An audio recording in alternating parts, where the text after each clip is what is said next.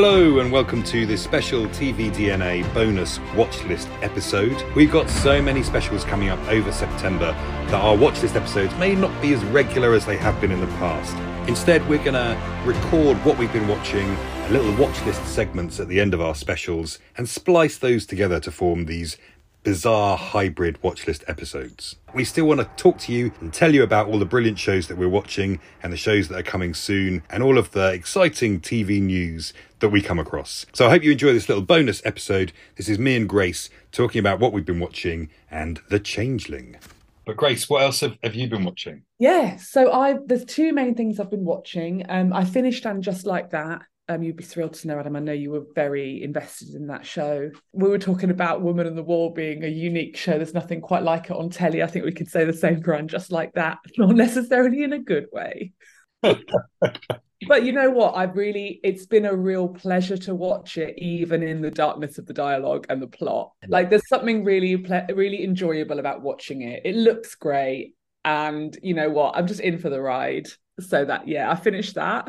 And you you were communal watching that, right? You had friends that we were watching it with and stuff like that. So that I think you know that that definitely adds sort of something to the show. There was a support community of women who were putting themselves through it and wanted to connect and, and support each other. So that was really nice. Oh my god, Adam, I love Silo.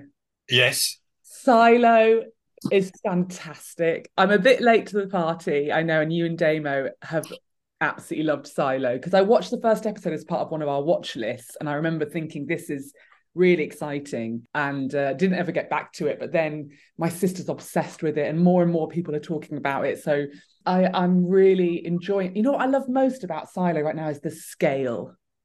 Yeah.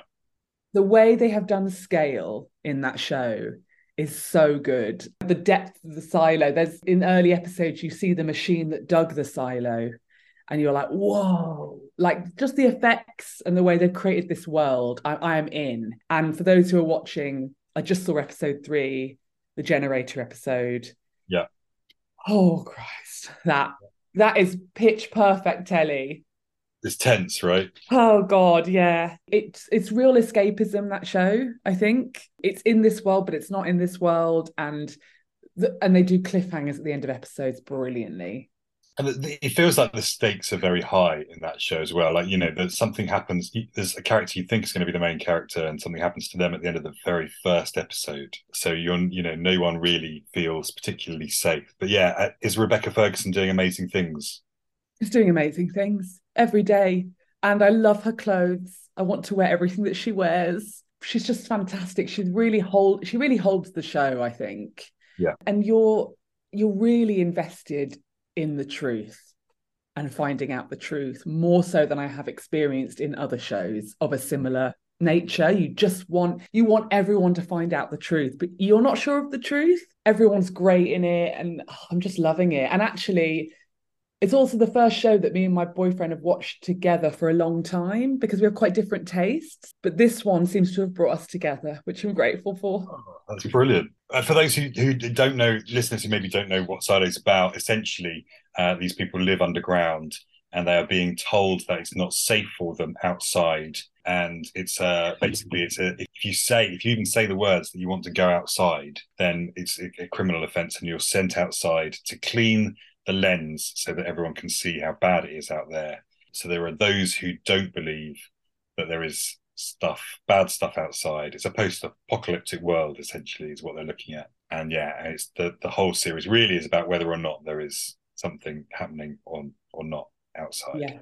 Yes. The other thing they do, so the silo is this massive tunnel, isn't it, underground, which about 10,000 people live in. And what they do also really well is they kind of explore class, don't they? In terms of you've got the mechanicals on the bottom level who fix everything, you've got the mid levels where there's like the doctors and people like that. And then you've got the upper tier and the way that they've kind of infused the class system within this silo it's just like adds a whole other element to it that's really interesting. Yeah, absolutely loving it. Listeners, if you haven't watched Silo, I would really recommend it. And also, I'm looking forward to hearing because I know you did an episode about one to seven and you did a, a, a podcast about the final one. So I'm, I'm desperate to get to seven so I can listen and hear your thoughts. It's fantastic. I'm gripped, basically. What about you? What have you been watching? Well, one thing I quickly wanted to mention is something I've been listening to, which is the Dial Up podcast, which is written by uh, Philip Catherwood. He's a playwright that we've worked with at the Space before. It's the second season of the Dial Up, and it's a really brilliant series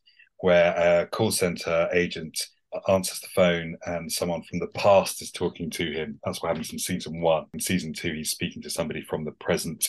Correxi's jumping in here quickly to say I misspoke. What I meant to say was he gets a call from someone from the future, which is far more exciting than getting a call from someone from the present. Anyway, I'll pop the link to the Dial Up podcast in the notes of this podcast episode. Um, but it's really brilliant, lovely, very funny. So I can highly recommend listeners check out the Dial Up podcast. They are quite short episodes, but it's a really good series to listen to. Uh, what I've been watching, so I finished The Lost Flowers of Alice Hart, uh, which I know that Damian was watching as well, and we've mentioned on the podcast before. But it's um, this is the show about Alice Hart, who's the daughter of well, yeah, she's the daughter of a fairly toxic relationship and has sort of a really traumatic early childhood. And she is subsequently looked after by her grandmother, who's called June Hart, played by Sigourney Weaver, in this sort of sanctuary, essentially, where abused women go to recover. Then the story sort of jumps from Alice Hart being a child to her being an adult in her later life. It's just such a beautifully shot and created show. Yes, there are some difficult moments to watch and some really, really sad and emotional moments in there, but it also uses nature and, and particularly flowers. They sort of women communicate through flowers and that the flowers have different meanings. Each flower has a different phrase or meaning attached to it. And so that's all really, really clever and, and interesting. But yeah, I've just finished it and the final episode definitely made me cry. But it's it's kind of just outside my top 10 of the year so far. Lost Flowers Alice Hart. That's how good I think the show is. So I think if you can bear a little bit of sadness, then it's worth a watch. The other thing that made me cry an awful lot was the end of Upright season two. so Upright was one of the shows I was given as my watch list, five shows to watch, and I watched season one a while back, and Izzy had mentioned that season two hadn't been as well received. I think it's just as good. As I said to Damo, I think there's there's not much difference to season one, so maybe that's why people didn't enjoy it as much. But the final episode is is incredible, and and again really moving. So yeah, I would recommend if you haven't checked out Upright, it's available on Now TV. It's two seasons, eight episodes a season and about 20, 30 minute episodes. So it's a really lovely show. Tim Minchin and Millie Alcock are superb. That sounds great. No, I know that Izzy absolutely loved that. And that, yeah, it definitely sounds something like I would like to watch. The other one I wanted to mention is a new show that I've been watching. We previewed on the last Watch List episode, which is One Piece. Uh, this is on Netflix and it's a 10 episode series and it's based on a popular manga possibly manga cartoon but it tells the story of monkey d. Luffy who is a young boy who eats a demon fruit grace or a devil fruit and he gains the power. He basically it turns his body into rubber. Oh um, so he's very, very stretchy, and he's basically he's got a couple of brilliant catchphrases. I am, I am Monkey D. Luffy and I'm going to be king of the pirates. Sure. And I'm a different kind of pirate. So these are his sort of catchphrases that he uses throughout, and they pretty much sum him up. But the the, the one piece of the title comes from Gold Roger's treasure um, has been amassed into one piece, and it's somewhere out there. So all the pirates, after his Gold Roger's execution, are looking for this treasure, and whoever finds it will be king of the pirates. And this, whilst this is going on, this lad is rubber. Yes, this this lad is rubber, and he's looking. He's a straw hat wearing rubber pirate kid who's to look at is the least sort of threatening pirate you will ever come across. But he meets uh, Nami, who's a thief and a navigator, and Zoro, a pirate hunter who fights with three swords, and they become a sort of loose crew in those first couple of episodes. It's so fun and entertaining. The the sword fight, the fight choreography throughout is incredible. Some really, really brilliant, clever stuff in that. There's sort of Cirque du Soleil slash steampunk vibes to it all in places. It's yeah, it's bright, it's colourful, but it is. I think it's snappily written. Dialogue's sort of quite good. Characters are all really, really fun. I'm thoroughly enjoying One Piece, uh, and I'm definitely going to be sticking with it for the rest of the series. Well, firstly, Zoro sounds like a badass, and secondly, I have not heard any pitch like that show. it sounds really interesting. It's it's nuts, and I think it, it's one of those shows that could easily fail by being too over the top. But I think it's it's pitched absolutely perfectly. If you're looking for that sort of, I mean, if you if you love pirates, then you're going to have an absolute ball with this. But it's it's so bright and colourful and brilliant and funny and fun. Is it for kids? I'd say it's kind of it's yeah, it's probably aimed at a sort of young adult audience. I don't think there's much in the way. There probably is some bad language in there somewhere, but I think I probably would let Phoebe watch it. Nice. I mean, I'm watching loads of other stuff at the moment, but I won't talk about all of that now because we've got limited time. But I will say that, that I'm still Foundation is still one of my favorite things to watch. I know I bang on about it all the time. Um, I feel like you need a comrade in Foundation, Adam, because none of us watch. I know, I do. I definitely need someone to pick up the baton and start watching Foundation with me. Um, but they, I do listen to the Foundation podcast. They have an official podcast, and I can highly recommend that. Showrunner David. Goyer is on every episode, and there's always really interesting sort of background stuff in there and talking about the themes of each individual episode. So yeah, I'm getting my my podcast fix on Foundation from the official Apple TV podcast. there are no other podcasts other than this one. What are you talking about? Yeah. Um, Grace, one show that's coming soon that we forgot to talk about last time with Damo. Yeah, The Changeling on Apple TV comes out on the 8th of September. It's about Apollo and Emma. Their love story is a fairy tale. Apparently, it's nice. Until Emma mysteriously vanishes. Not so good. Bereft, Apollo finds himself on a death defying odyssey through a New York City he didn't know existed stars Lakeith Stanfield and Clark Backo. Now, I don't recognise those names, so where would we have seen them before? Lakeith Stanfield has definitely been in loads of stuff. He was Oscar nominated for, uh, I'm not going to remember the name of the film. It was about the Black Panthers. What was that film? A couple of years ago with Daniel Kaluuya. He was in that film, which is called. Bear with me one second. Academy Award for Best Supporting Actor Judas and the Black Messiah, but also is uh, Darius in Atlanta. That's a show I must come back to at some point. I've watched the first season of Atlanta and I've always wanted to go back and watch more of it. But yeah, he's really uh, brilliant in that. The Harder They Fall is a really good film. Brilliant people in in that film as well. So yeah, and and he's in Knives Out as well.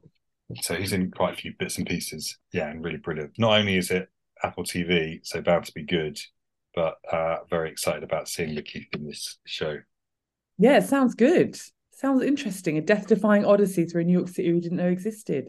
Let's find out. It's got a good trailer. So um, yeah, I'm, I'm I'm sort of hopeful for this one. So that's on Friday, I think the 8th of September, that one comes out. And I imagine we'll get two or three episodes and then it'll be weekly after that. But yeah, everything else we talked about uh, with Damo last week. So there's Top Boy we've already talked about and Love and Death we're going to be doing an episode, uh, a, spoiler-free uh, episode, watch this episode on Love and Death, and both of those come out on Thursday, the seventh of September. Yeah, any news? There's a new limited series coming to Netflix, Grace, uh, in October with National Treasure Stephen Graham in it. I've seen, I've just spotted that that name pop up there. It sounds interesting. Four different detectives are trying to solve the murder in different time periods.